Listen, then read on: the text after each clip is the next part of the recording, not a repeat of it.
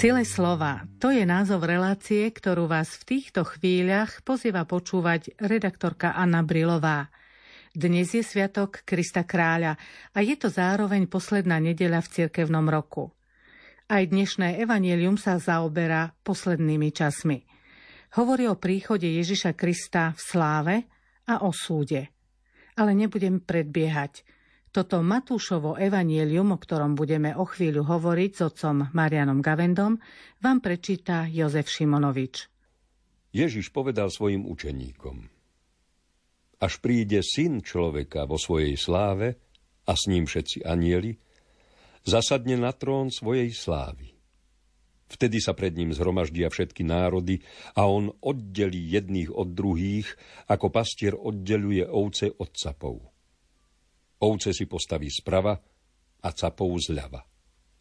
Potom kráľ povie tým, čo budú po jeho pravici. Poďte, požehnaní môjho otca. Zaujmite kráľovstvo, ktoré je pre vás pripravené od stvorenia sveta. Lebo som bol hladný a dali ste mi jesť.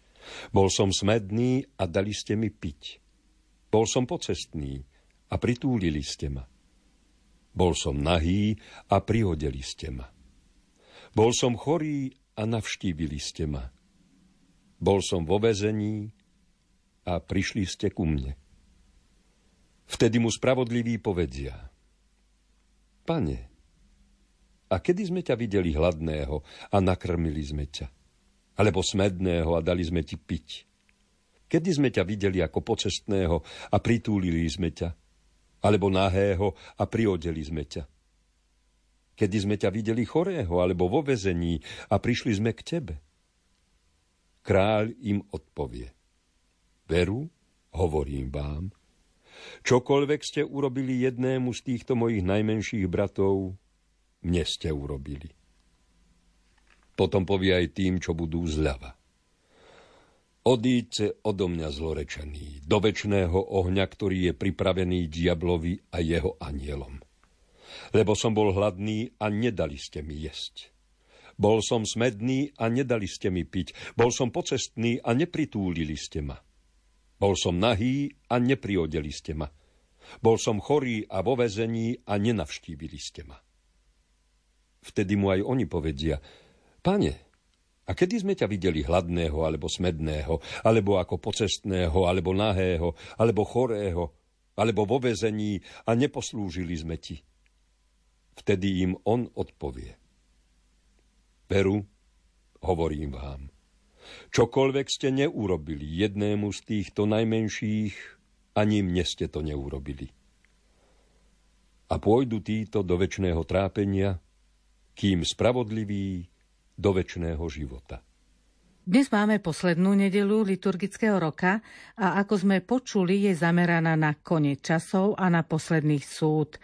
Je potrebné si pripomenúť nielen koniec života, ale aj posledný súd. A je aj správne podľa starej múdrosti respice finem pozeraj na koniec a iste nezhrešíš pozerať sa na cieľ, lebo len podľa toho môžeme hodnotiť aj našu cestu. Keď sa začneme porovnávať s druhými, že e, mnohí prežili tento liturgický rok ešte oveľa horšie a mohli sme ho aj my ešte oveľa horšie, samozrejme, že sa budeme cítiť ako úspešní, ale to bude len náš pocit, ale ak sa hodnotíme podľa cieľa, ku ktorému chceme smerovať a ku ktorému sme mali aj patričný úsek prejsť cez tento rok, tak potom tie výsledky sú celkom iné. Obraz, ktorý použil Ježiš pri jednom z podobenstiev o poslednom súde, má už svoju predohru v mnohých biblických starozákonných obrazoch, ako sme aj počuli v prvom čítaní tejto nedele z proroka Ezechiela. Ja sám budem pásť svoje ovce, hovorí pán Boh. Ja im dám odpočinok, vyhľadám stratené, rozptýlené, privediem naspäť, zranené obviažem, slabé posilním. Čiže vidíme, už v starom zákone dávno pred príchodom Krista sa Boh, Otec, ktorý z jednej strany je všemohúci, patrí mu celý svet, stará o každého až otcovský, starostlivo a nežne či už je ranený, rozptýlený, stratený, e, všetky rozpoloženia, ktoré za týmito obrazmi môžeme vidieť. Môžem sa opýtať, čo vo vás vyvolávajú tieto obrazy Božieho súdu? Mne nejakým spôsobom evokujú čas jedna, keď som robil autoškolu a boli záverečné testy a potom aj obdobia maturít, keď bolo veľmi dôležité vytipovať, aké budú otázky. Keď vyjde e, študent zo skúšky, sa ho pýtajú, o čom boli otázky, lebo vedieť otázku znamená pripraviť si aj odpoveď a tam sme to zasítili veľmi silno, čo to znamená e, mať e, možnosť tušiť, čo asi sa bude odo mňa očakávať. No a my, našťastie v tej najdôležitejšej skúške, od ktorej nebude závisieť ani vodický preukaz, ani maturitné vysvedčenie, ani nič iné, vieme otázky dopredu.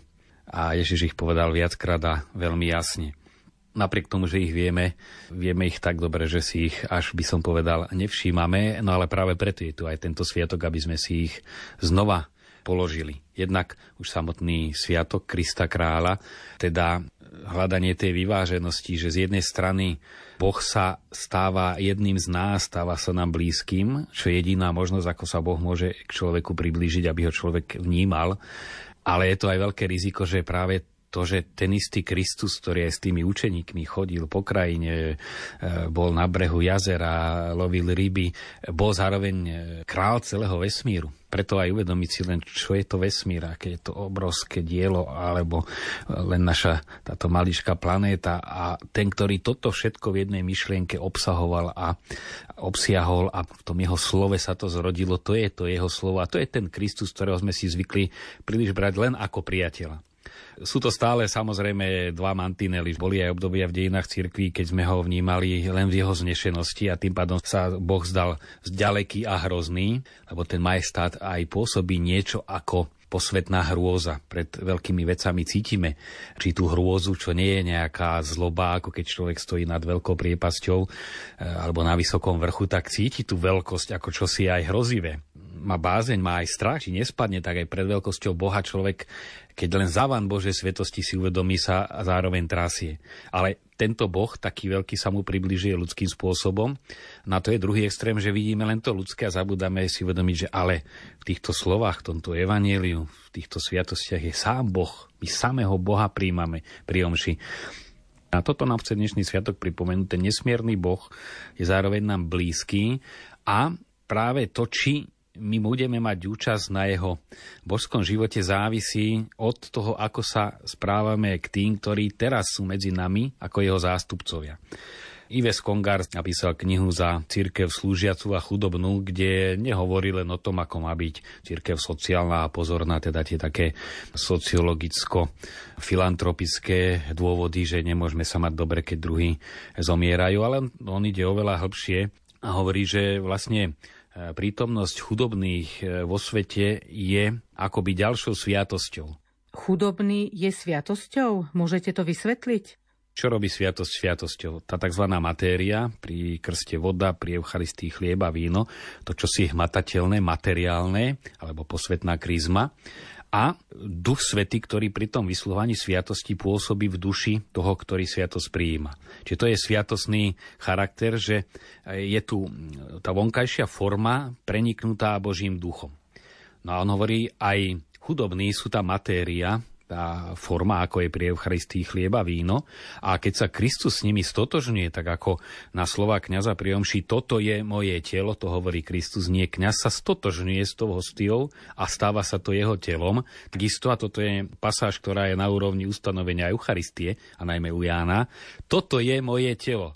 Kto mňa príjma, bude žiť na veky. A hovorí, a toto, títo chudobní, to som ja, a kto ich príjma, príjma mňa. Čiže to je naozaj treba dávať na úroveň Eucharistie. I keď v tom teologicko-striktnom význame samozrejme sviatosť Eucharistie je boská sviatosť na prítomnosti niečo iné než nejaký bezdomovec, aby sme to vyvážili. Ale na druhej strane je pravdou, že aj v týchto všetkých chudobných Boh povedal o nich to isté, čo o eucharistickom chlebe. Kto ich príjma, mňa príjma. A kto ich nepríjma, nebude mať život. To isté, čo povedal o Eucharistii, opakovane hovorí aj o všetkých, čo niečo potrebujú.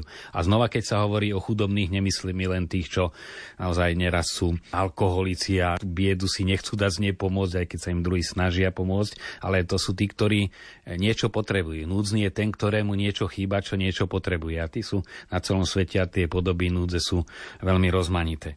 V Evanieliu sa hovorí o ovciach a capoch.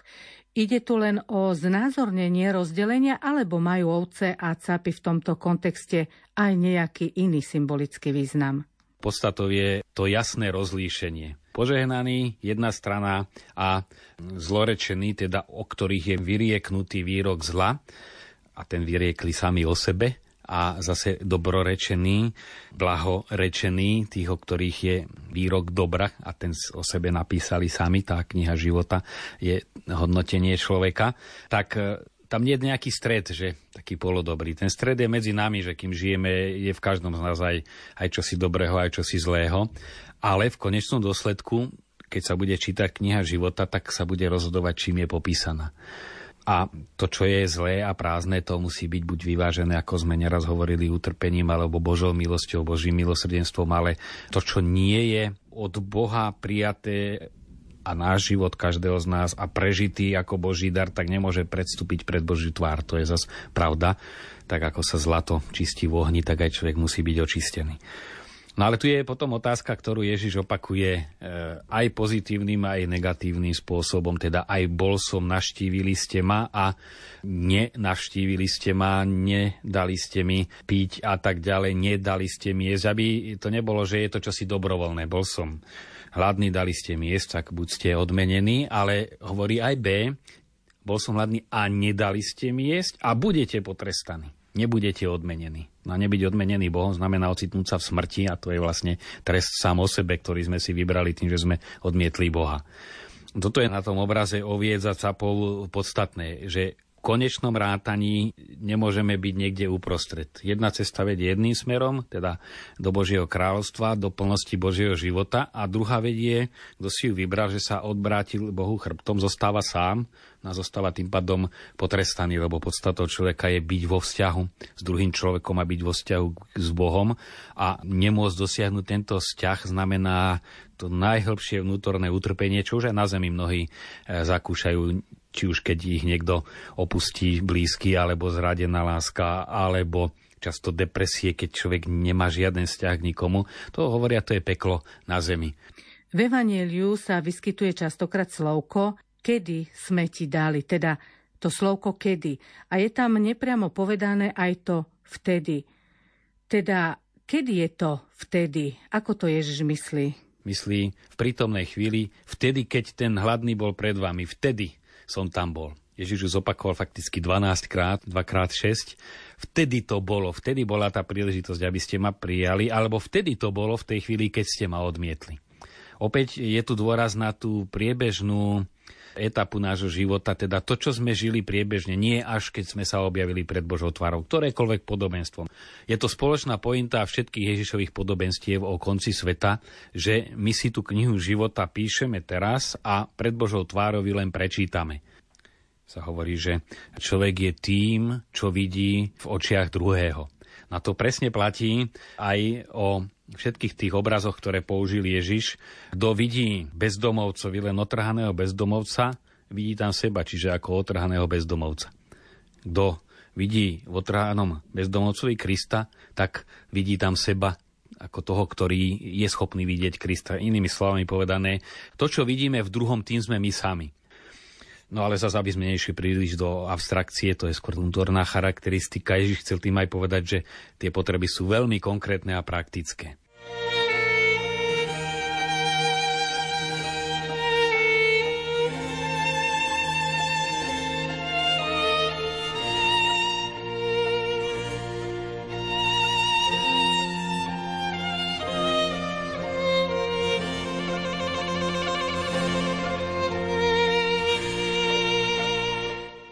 Evanieliu zaznieva požiadavka robiť skutky.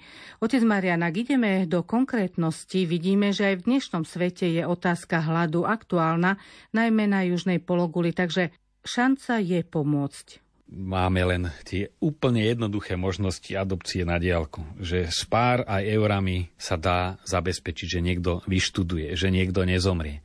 A netreba ísť ani do Afriky, nikam. Máme tu Salesianov, máme tu jezuitské misie. Stačí len takto trošku si odrieknúť nejakú kávu a po pár mesiacov sme tým rozhodli, že niekto buď žije alebo nežije. To je priama možnosť.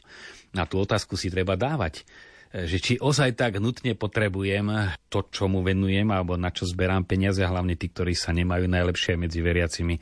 A na Slovensku sú v súčasnej dobe veľké rozdiely. Niektorí skutočne z tej malej penzie musia veľmi rozrátať, aby si základné poplatky zaplatili a na lieky ani im nezostane, hoci ich potrebujú. Ale sú takí, ktorí by mohli naozaj aj fyzicky, hmotne uchrániť od hladu alebo z nevzdelanosti vytrhnúť niekoho konkrétneho, e, keby len trošku šetrili. A tu vidíme, že ľudia idú do takých extrémov, koľko dokážu obetovať len preto, aby neboli horší než tí druhí, ale zabúdajú, že sú horší, než by mohli byť práve preto, že si tých iných nevšímajú. Ak by sme pokračovali, Ježiš tiež povedal, bol som smedný. Sú milióny ľudí, ktorí nemajú ani prístup k pitnej vode, a nie, že by im ju tam bolo treba lietadlami draho dovážať, nemajú prostriedky navrtať studňu a stačí sa poskladať, vidíme dobrú novinu a aj chudobné dedinky na Slovensku napomohli, že sa v určitých oblastiach Afriky navrtali studne a zrazu tí ľudia, ktorí zomierali od smedu a na rôzne choroby infekčné, tak zrazu žijú. Opäť vidíme úplne bezprostredné prepojenia. Tá dobrá novina bude o pár týždňov a znova je to konkrétna možnosť. Dáš, budú mať, nedáš, nebudú mať. A nielen ten človek. Dáš Kristovi, aby nezomieral smedný, alebo nedáš. V Evangeliu sa hovorí tiež o pocestnom. Kto bol pocestný za Ježišových čias? Pocestný, to bola veľmi praktická forma pohostinstva. Dnes by som povedal, v našom kontexte pocestných nemáme a človek aj keď má dobrú volu, nemôže veriť, pretože naozaj tá nedôvera, to je jav posledných 10 ročí. Ešte som to pozoroval v Austrálii, domy nezatvárali, proste všetko otvorené boli. Sa ani len nepredpokladalo, že by tam nejaký zlodej mohol prísť. No tak toto už nie je možné, ale ten, ktorý blúdi a ukázať cestu, tých je strašne veľa okolo nás a my im ju neukazujeme a nechávame ich blúdiť. Aj po praktickej stránke si kaziť ľudský život, že nepovieme, ozaj toto nie je správne, nemyslím si, že toto, alebo nepoukážeme. No a potom pritúliť znamená útulnosť, pritúliť, prijať, zdať, zakúsiť domov. To je zase to prijatie osobné, osamotení ľudia. Tí všetci zrazu ich my zbadáme, že veď vedľa teba bývali a ani ste nezakopli o seba. No a potom je tu ešte jedna podoba, bol som vo vezení a prišli ste ku mne, ktorá sa nespomína v iných biblických textoch, pretože v kristových časoch v palestínskom spôsobe života upadnúť do väzenia to bolo niečo neslýchané, to sa nestávalo. A predsa to Matúš napísal, lebo už kresťanom sa to stávalo. Opäť nemusíme ísť ani do minulosti a čítať o tom, ako to tu bolo v 50. rokoch, keď za každú drobnosť išli vysoké tresty, ale zoberme si, čo sa deje s kresťanmi v Egypte, v iných krajinách a keď niekde zatknú amerického novinára alebo francúzského, tak celý svet je hore nohami a robia sa obrovské iniciatívy len aby sa dostal na slobodu a kresťanov naozaj likvidujú vo veľkom a vo veľkej časti sveta a spolu kresťania aj v celej Európe, aj v Severnej Amerike sú úplne ticho. Občas nejaký drobný hlas sa ozve, ale že by tu bolo ozaj to vedomie, veď nášho spolubrata, a my máme to spojivo aj duchovné, nie je to len, ja neviem, náš novinár z našej krajiny, ale je to po duchovnej stránke náš najbližší príbuzný a nejaký ten záujem nie je či už aspoň modlitbou cíti, to nás prenasledujú, aj keď v Egypte alebo inde a zároveň, aby to bolo teda cítiť a prejaviť aj nejakým spôsobom tú solidaritu alebo apelovať na politikov, keď sa dá, alebo aspoň to vnášať do verejnej mienky, že toto prenasledovanie tu prebieha pokračuje. Takže vidíme aj z týchto pár obrazov, že nebudeme sa môcť vyhovárať pri poslednom súde, že sme nemali možnosť. Skôr je tu tá otázka duchovná, lebo o to ide Ježišovi, tej sviatostnej prítomnosti, vedieť, v nich vidieť Ježiša, lebo keď človek ako si len ľudský argumentuje, tak e, príde bod, keď nemá nejakú vnútornú motiváciu e, sa o toho druhého starať. Na najvýš si povieš, ak ja mám už okolo seba dosť takých, čo potrebujú niečo a začne porovnávať a si povie, vedie to v poriadku. No ale keď si zoberieme, že celá tá naša väčnosť bude závisieť od toho, ako sme sa tu správali, tak tým pádom to mení úplne na, na svojej váhe. Preto je pravdivou tá zásada, že etika sa zakladá na eschatológii. Čo chce povedať len človek, ktorý pozera na väčnosť, má motiváciu správať sa eticky k druhým. No a my to vidíme, že kde sa vytratí tento pohľad, tak ani množstvo zákonov to nedokáže udržať. Kráľovstvo človeka sa rozpadá, ak E, nie je zamerané na Božie kráľovstvo. Keď si človek chce vytvoriť sám kráľovstvo človeka na zemi, tak sa rozpada. Práve preto, že chýba tá vnútorná motivácia pomôcť druhému, vyjadriť solidaritu. A tým pádom, keď chýba, každý sa stará o seba a keď sa stará každý o seba, mocne si využíva svoju moc, aby sa stal ešte bohatší, chudobný je ešte bezradnejší. No a potom zase aj tú chudobu jeho niekto speňaží a spraví revolúciu a, a stále sa to točí a tá bieda tu je. Samozrejme nie na veky, lebo raz sa tie kritéria zmenia tomto súvise nedávno aj odznelo veľmi skreslená správa, že Vatikán podporil eh, gangstrov v New Yorku a v Anglicku, tých, čo rozbijali výklady, lebo povedal, že spoločnosť má byť solidárna a oni za to isté bojujú. To bolo úplne manipulácia, pretože naozaj postoj Vatikánu je, že voľný trh, ktorý dáva zelenú podnikavým egoistom, musí byť korigovaný aj na tej civilnoprávnej rovine princípom solidarity. No a už, už sa z toho spravil výsmech, ale v konečnom dôsledku si nepriznali, že pápež nám chcel čosi iné povedať, že tá spoločnosť, keď nebude mať tento mechanizmus vyrovnávania chudoby a bohatstva ako formy solidarity, tak bude narastať to napätie a to napätie bude praskať samozrejme. A zas bude násilie a zas len zlo sa bude násobiť zlom. Na východisko je aj túto svetskú spoločnosť usporiadať na základe lásky, ktorá dá, aj keď nie je nútená, jediné východisko. Spravodliví sa pýtali, pane, kedy sme ťa videli? Čo znamená vidieť v tomto kontexte? Naozaj človek si povie, ale veď kedy som ťa ja, pane, videl, ale to vidieť e, neznamená len všimnúť si, že kto si vedľa mňa niečo potrebuje, ale vidieť v tomto zmysle znamená pozerať sa očami viery. To je to. Vidieť v tej bezprostrednej potrebu niekoho okolo mňa potrebu Krista. No to je ten duchovný pohľad, ktorý ale treba v sebe živiť. To nepríde samo. Kto nepozerá na Krista priamo, nedokáže ho vidieť ani v blížnom. To sú spojené nádoby. Takou výkonou tohto vzťahu a vyváženosti je Matka Teresa, ktorá sa stala ozaj symbolom slúžiacej lásky a už je aj na oltári práve pre toto, ale aj ľuďmi všeobecne je takto uznávaná. No ale by to nedokázala bez pravidelnej adorácie ani jej sestry, že tam naozaj tú schopnosť vidieť e, Krista v tom zomierajúcom musí živiť práve tým ponorením sa očami viery do Kristovej prítomnosti eucharistické a potom má tú sílu vidieť poza tú bezprostrednú potrebu. Donedávna sme si delili svet na kresťanské krajiny a tzv. misíne. Tam aj Ježiš hovorí, zo všetkých národov privedú a zhromaždia pred synom človeka. Národy sa myslelo teda mimo Izraela pohania, to znamenalo národy. Tým sa chce ale povedať, že všetci sa ocitnú pred e, majestátom Ježiša Krista a preto aj to delenie na misie a nemisie, že oni sú tam a my sme tu v dnešnej dobe padá aj po praktickej stránke, pretože z tých ďalekých krajín ľudia prichádzajú ku nám. Na no to vidím ďalší kameň úrazu nášho európskeho kresťanstva a západného kresťanstva, že my na nich nepozeráme nielen očami tohto podobenstva, že v nich Kristus niečo praktické potrebuje, ale že oni tu prišli do kresťanskej krajiny a čakali, že stretnú kresťanov. Stretli pokrstených, ale nie tých, čo žijú kresťansky, lebo keď si to zoberieme, čo od Číňanov v čínskej reštaurácii čakáme no dobré a lacno sa najesť, čo čakáme od čínskeho tovaru v tržnici. Oni v nás vidia materialistov, ktorí hľadajú lacný tovar.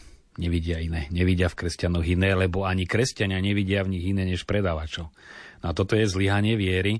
Som o tom hovoril pri návšteve svätého Otca v Asízi, kde pointa bola manifestovať svetu, že samotné náboženstvo nevedie k nenávisti, ale sú to často politické a mocenské záujmy, ktoré zneužívajú náboženstvo. No a tu práve si treba v tomto kontexte uvedomiť, že nemôžeme pozerať amblok na islám ako na islám, pretože aj v rámci moslimských krajín sú to jednotlivé krajiny, ktoré majú svoju vládu a svoje ekonomické záujmy, tak ako kresťanské krajiny, iné sú záujmy, ja neviem, Spojených štátov, iné sú záujmy Ruska, obidve sú kresťanské krajiny, ale nie preto majú iné záujmy, že sú kresťania, ale preto, že sa tam mieša aj civilná spoločnosť. To je prvá vec. Neznamená, keď nejaká krajina moslimská robí niečo zlé, že to je zlý islam tak ako keď kresťanská krajina robí niečo zlé, nie je to odsudenie kresťanstva. No a na druhej strane som povedal, e, tak ako my pozeráme na všetkých rovnako, treba si uvedomiť, že aj oni pozerajú na nás, na všetkých rovnako. Oni neoddelujú. Západná civilizácia, to je kresťanská civilizácia, lebo je, tak nás vnímajú, aj keď už medzi nami žijú, a oni to vnímajú To sú tí barbári, ktorí prišli a nás bombardovali a zabíjali naše deti a búrali naše kultúrne pamiatky. To sú tí, ktorí zabíjajú vlastné deti. Oni, keď sa tak vžijem a keď s nimi rozprávam, treba v Palestíne, tak oni nás vidia v strašnom svetle. A oni to vidia, to nie sú konkrétne pre nich Angličania alebo americkí vojaci, oni povedia, to sú tí kresťania.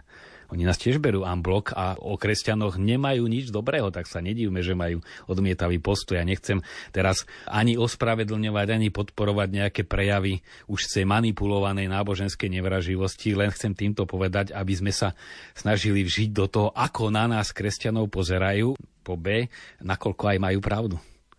Na je to všetko práve vďaka tomu, že sme od tohto ducha Evanielia, podľa ktorého sa bude raz hodnotiť na život veľmi ďaleko. Ako vždy otázka na záver, čo s tým? Skôr než otázka, čo s tým, by bolo dobré položiť si otázku spätne, čo sme s tým spravili za celý rok. Ako vidíme aj v podobenstve dnešného Evanielia, tam je bol som dali ste, alebo bol som nedali ste. Mám dojem, že ešte stále to najzákladnejšie chýba, že na Božie slovo sa dá buď odpovedať Konkrétne abstraktná odpoveď nie je, alebo sa Bohu otočiť chrbtom. Ďaleko priamejšie povedať Bože nie, ja nechcem, to je ešte dobrý prípad. Najhoršie je povedať Bože áno a nespraviť. Je to výsmech voči Bohu, ako robiť si z neho žarty áno, áno a nespraviť. A je to aj nebezpečné voči sebe samému, lebo človek sa veľmi ľahko stotožní s tým, čo by chcel. Tak by som rád pomáhal a už si myslím, že som dobrý, lebo by som rád pomáhal ale som taký, či pomôžem konkrétne alebo nepomôžem. Nie, čo by som všetko rád. A práve tie také lacné áno, áno, pane, udržiavajú vo falošnom spánku a ponárajú do falošného spánku, že vedia, ja som ochotný a veľmi rád. Ale keď sa pozriem večer, no ale z toho veľmi rád ráno nezostalo skoro nič, prázdne ruky. Čím nechcem vyvolávať nejaký pesimizmus, ale povedať, že ono jeden z tých talentov boli určite aj tieto relácie, lebo v nich odznievalo Božie slovo a záleží, ako sme ich rozmnožili, o tom sme hovorili v minulú nedelu, a potom aj skutočne čakali cez celý tento rok tí hladní, smední a evanielia nás do toho postupne vyzývali, aby sme niečo spravili a preto je potrebné končiť či už celkové liturgický rok a aj počúvanie tejto relácie touto kritickou otázkou, čo sme spravili a čo sme nespravili. Oddeliť ilúziu, ktorú máme o sebe, od toho, čo hovoria o mne skutky, lebo tie budú rozhodovať. Čím sme popísali za tento rok knihu nášho života, čo tam dominuje, čo tam nie je.